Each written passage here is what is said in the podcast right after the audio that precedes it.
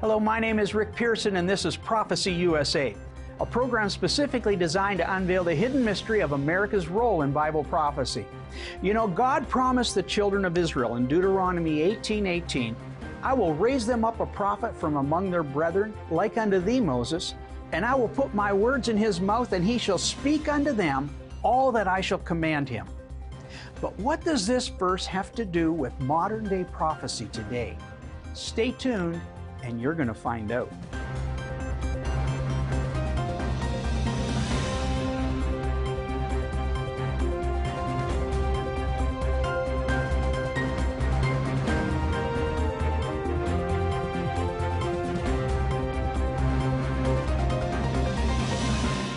Welcome back.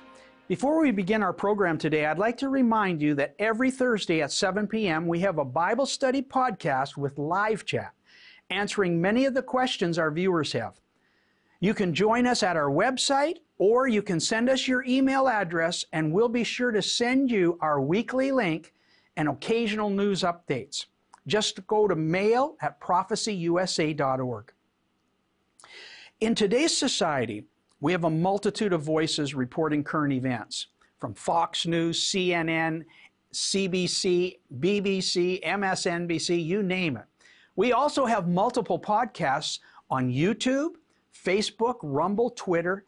It seems that literally everyone wants to express their opinion of what they see happening and bloviate their thoughts through the new social media outlets. However, when it comes to hearing God's opinion, there are only three sources available to hear His voice. First, it's reading this book, the Word of God. Secondly, it's by studying a multitude of commentaries, lexicons, Bible dictionaries, and hearing how other men interpret the Bible. However, God, at the time of Moses' ministry, gave us a very specific way in which to hear his voice, and that was through the third source of his servants, the prophets. Our program today is entitled Discerning Modern Day Prophecy. So, in order to hone our discernment skills, let's do a quick review of our very first program concerning ancient prophets, and then we'll fast forward to the United States of America as we discern modern day prophecy. Listen to this. The first recorded episode of man hearing God's voice was the biblical account of God speaking directly to Adam telling him to be fruitful and multiply and replenish the earth. The fall of Adam brought a breach between God and man, yet God continued to speak to Adam's immediate descendants, Cain and Abel, in both blessing those who were faithful and rebuking those who had fallen into sin. According to Hebrew scripture, man's sinful nature reached such a climax that eventually God decided to destroy all mankind. However, because of the righteousness he found in one man. God spoke to Noah, who eventually built an ark, saving his family for the purpose of establishing a human race who would walk in covenant with the God who had created them. In Genesis 10, Noah's descendants became the foundational beginnings of all nations today. However, the covenant that God had given to Noah was originally designed to be carried on through his bloodline, initiated over 300 years after the flood by one man who proved to be more righteous than any other descendant of Noah. That man was the Jewish patriarch Abraham. Hebrew scripture gives Abraham the first title of prophet, utilizing the Hebrew word Nabi, which would be repeated more than 320 times in the Old Testament and continued 160 times in the New Testament Greek text. The Hebrew word Nabi, or prophet, is defined in three ways. First, as an inspired teacher of the will of God. Second, as one who speaks for another. And third, one who foretells the future. 400 years after Abraham's death, the offspring of Abraham's children, Isaac and Jacob, found themselves under the servanthood of slavery in Egypt, fulfilling the exact word the Lord had given to Abraham. It was at this time that God raised up one of Israel's most famous prophets, Moses. After the miraculous exodus from Egypt, it was through Moses that the official inauguration of the prophet's office was showcased at Mount Horeb. It was here that for the first and only time in Scripture God spoke audibly to two million children of Israel. However, due to the people's fearful response of asking God not to speak directly to them lest we die, God officiated the office of prophet for the remainder of humanity. From that time forward, the Lord promised to raise up prophets like unto Moses, and to put his words into their mouths, so the prophet shall speak to the people all that I shall command him. In this sense, the word spoken by God was identified as the Hebrew word gala, to uncover, or the Greek word apocalyptian, to unveil, of which we get the English word revelation from. The Lord would therefore equip his prophets with a divine disclosure or spoken word as it relates to nations, future events, or personal direction. Perhaps this is why Deuteronomy 29:29 states, "The secret things belong to the Lord, but the things he reveals unto us belong to us and to our children." Amos said, "Surely the Lord will do nothing unless he reveal it first to his servants, the prophets." But what about today? What about the 53 ancient prophecies concerning a latter day covenant nation, which perfectly describes the United States of America? Some modern day prophets today are sharing their dreams, their visions, and their spiritual experiences on multiple social media outlets. But since many of their prophecies failed concerning President Donald Trump's re election, they are now telling us that America is a covenant nation God's nation, and we are to expect a return back to normalcy once God drains the swamp in Washington. In other words, according to modern day prophets, God is going to judge those who have perverted America's covenant. But what does the Bible say about judgment? And how does judgment begin? And how will it end in this great covenant nation we call the United States of America? Welcome back, folks.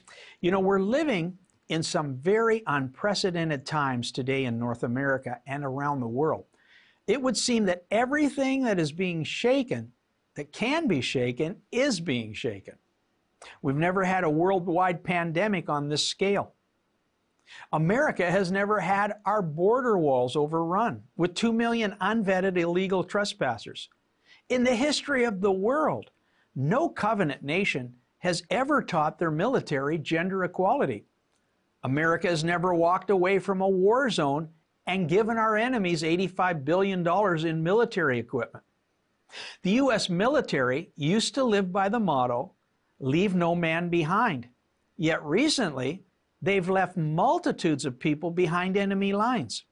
And no nation in the history of the world has ever been in $29 trillion of debt and still wanting to go into more debt. Governments in both Canada and the US have never mandated to shut down our churches and force people to wear masks, while every Tom, Dick, Harry, and Mary enters the country without one. So, what in the world is happening? If America is a covenant nation, like modern day prophets and prophecy teachers are now telling us, perhaps we should start looking into the written word of God for answers. You know, for the last 35 years, Richard Pearson Ministries has been contradicting traditional Bible teachers by stating that America is in the Bible. And because of this stand, stating that America is Babylon the Great, some mainstream Christian TV networks have refused to interview us. They simply do not believe America is in the Bible. And they certainly do not like the prophecies of Jeremiah, Isaiah, and John with regards to the urban renewal program that God has promised for Babylon the Great. So, is delivering a prophetic word to a nation just repeating the normal protocol of resistance from yesteryear? Should someone quoting scriptures from ancient prophets who were martyred then and there expect to receive the same type of resistance here and now? If America is God's covenant nation, a shining city on a hill, as most Christians agree upon. And God is getting ready to drain the swamp in Washington, or in other words, judge her. Is there a biblical protocol we should watch for? With reference to judgment, the Bible specifically states, For the time has come that judgment must begin at the house of God. And if it first began at us, what shall be the end of them that obey not the gospel of God. So here we see that if God is going to judge those who oppose his word, he first judges those who are supposed to be reading, following, and speaking his word.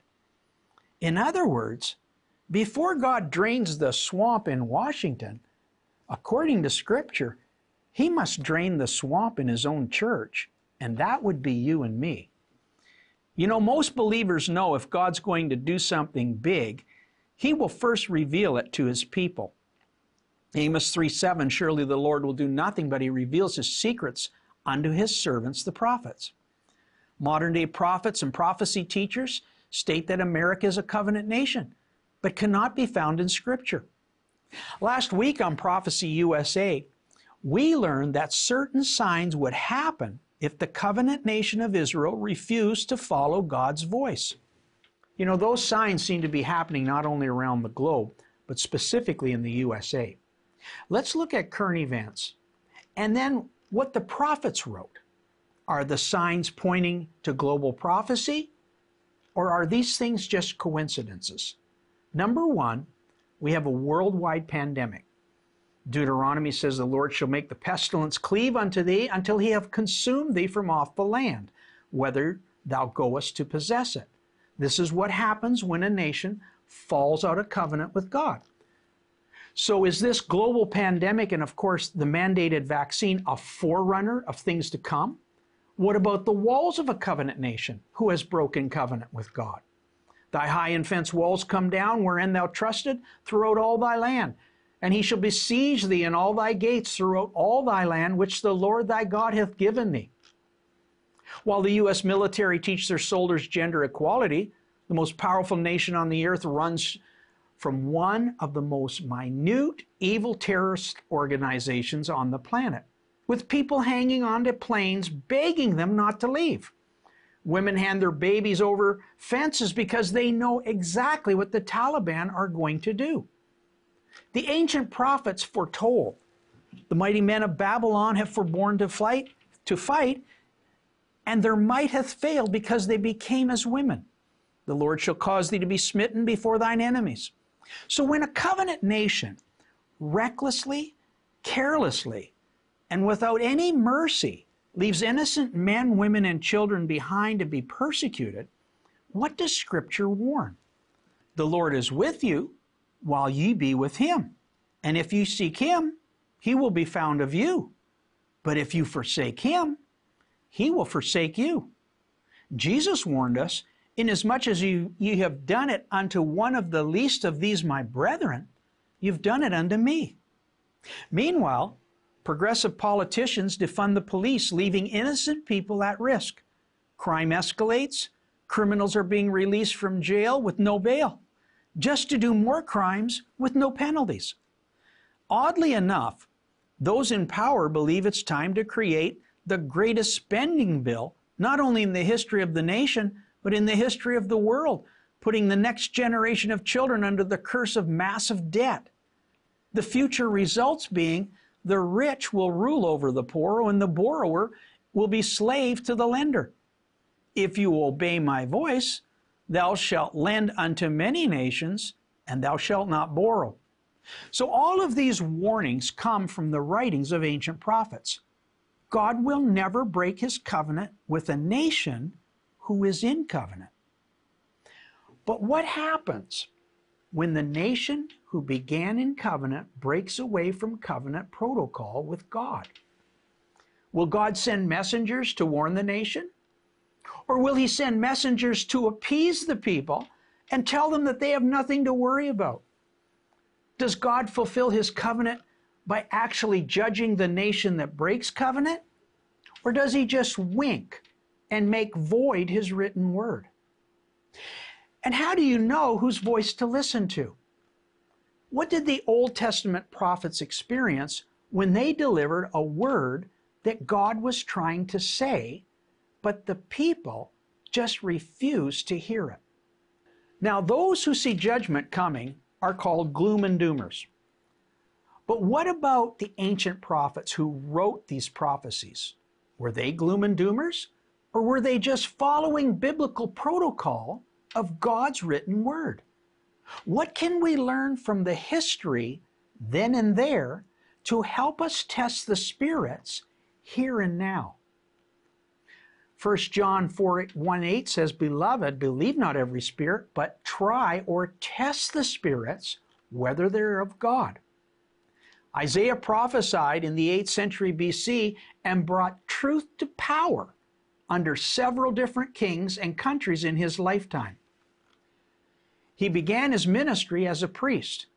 However, he entered his prophetic ministry when he claimed that an angel touched his mouth with a coal from off the altar of God. Then flew one of the seraphims unto me, having a live coal in his hand, which he had taken with the tongs from off the altar, and he laid it upon my mouth. You know, never before or after has anyone been called exactly like Isaiah. It was a unique, one of a kind experience exclusively designed for Isaiah's task at hand, enabling him to deliver a prophetic word to his generation. And according to his track record, he most definitely delivered God's sure word of prophecy. Many times in the Old Testament, prophets utilized symbols in their preaching. These acts were signs and wonders given to the prophets by God in order to get the message across to the people. It was a dramatic sign or display that would draw people's attention toward the word that the prophets were given. In Isaiah 22 4, the prophet Isaiah was instructed to loose the sackcloth from off thy loins. He was to walk naked and barefoot for three years, wearing only a loincloth. This was a prophetic sign of the fall of Egypt to the nation of Syria. In his lifetime, Isaiah prophesied the destruction of multiple countries and cities, many of which came to pass during his life, lifetime. However, Isaiah prophesied differently than other prophets of his day. In his prophecy of the coming Messiah, his word contradicted that of the coming king. Instead, the infamous description of a suffering servant was totally fulfilled 750 years later when Jesus Christ was despised and rejected of men, a man of sorrows and acquainted with grief. He was despised, and we esteemed him not. Surely he hath borne our griefs and carried our sorrows. He was bruised for our iniquities, and the chastisement of our peace was upon him, and with his stripes we are healed. And how did Isaiah's contemporaries respond to Isaiah's ministry? According to the Jewish Midrash, he was found hiding in a cedar tree and sawed through at the command of his grandson, King Manasseh. Hebrews picks it up and says they were stoned, they were sawn asunder, they were tempted, they were slain with the sword. But before his death took place, Isaiah prophesied about a great nation that would rise up in the last days. It would be the wealthiest, most powerful nation known to mankind, and a nation that would fall out of covenant with God and be deposed in one day by weapons of warfare unknown at the time of his prophecy. The question is if God's doom and gloom prophet had tremendous opposition when he wrote those prophecies then and there, should we expect the same religious rejection for pointing out their fulfillment today in the here and now? Stay tuned because Isaiah was not alone when it came to prophesying the destruction of both Israel and Babylon the Great.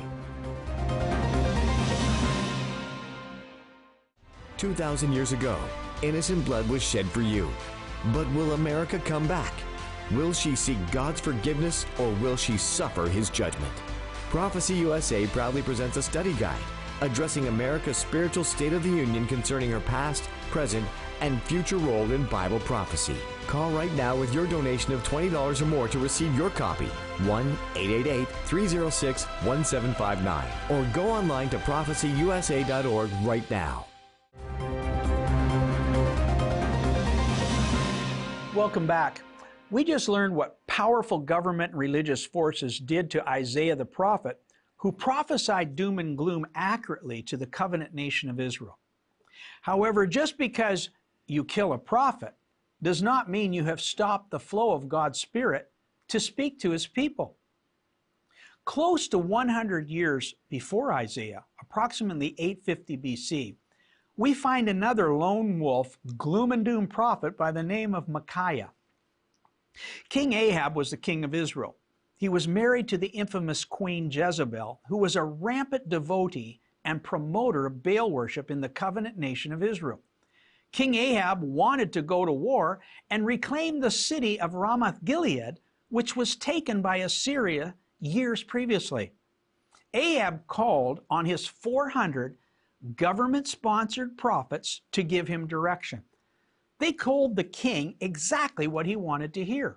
Israel was a covenant nation. God would never break his covenant with Israel. The Lord shall deliver the city into thy hand, O king.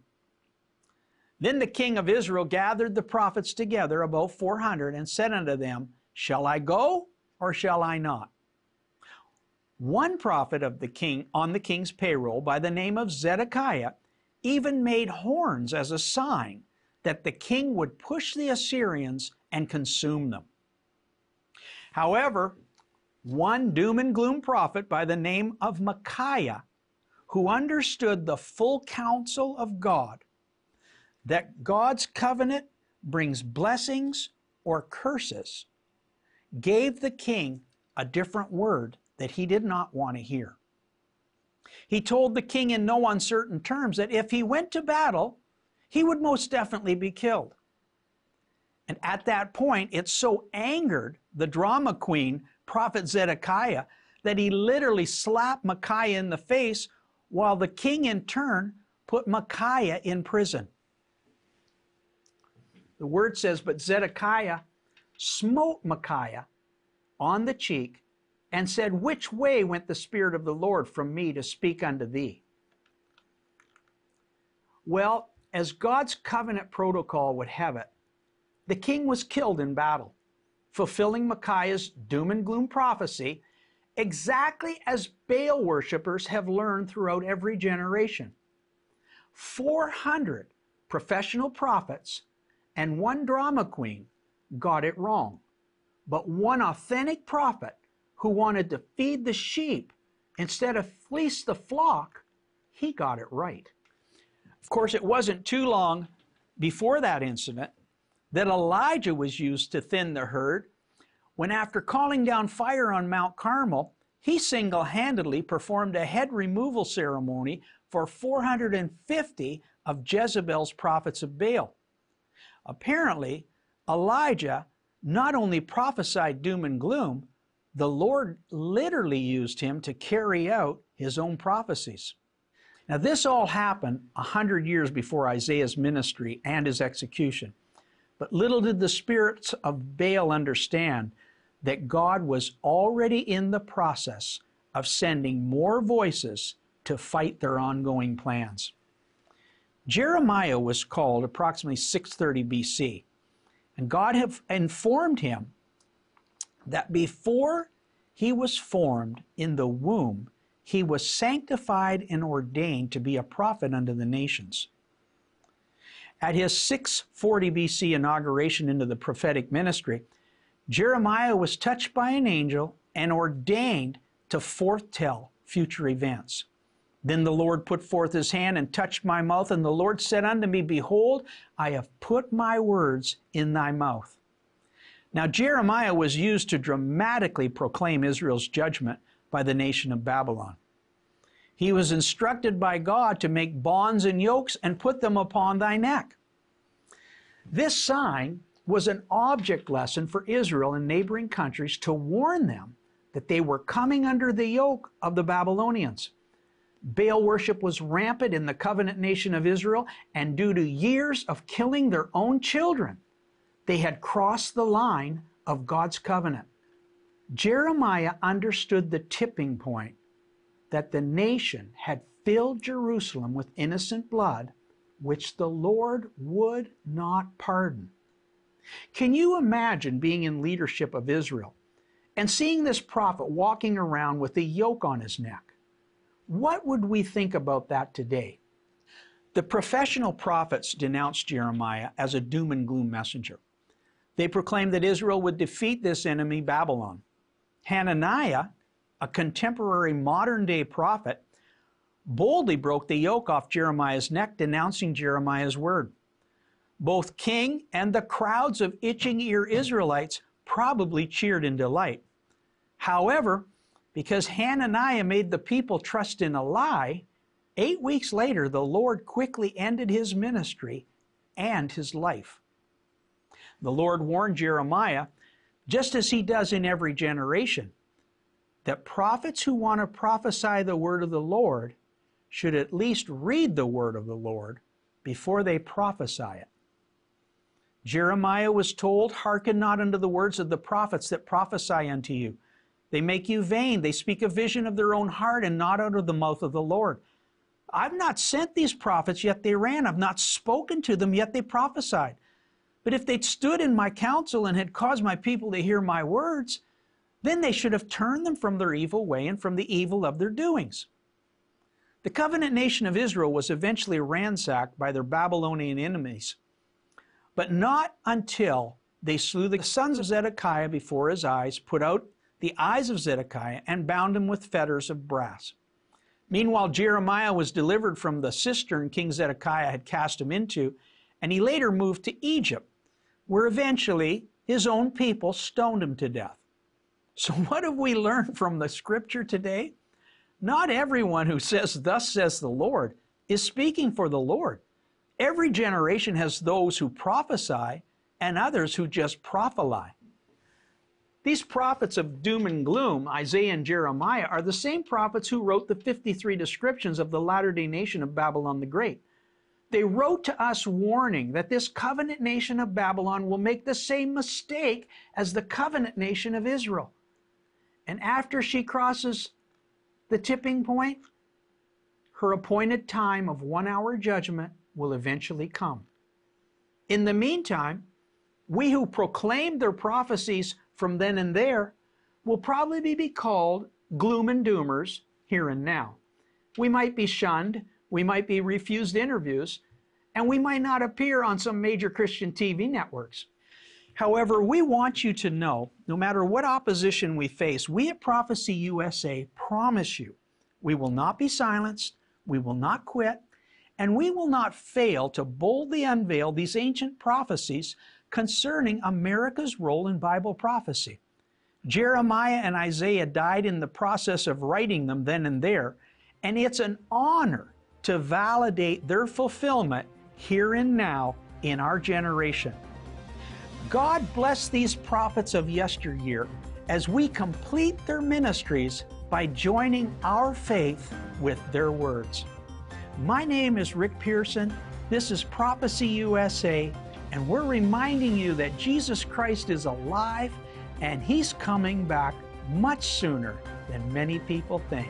We'll see you next week on Prophecy USA. Shalom.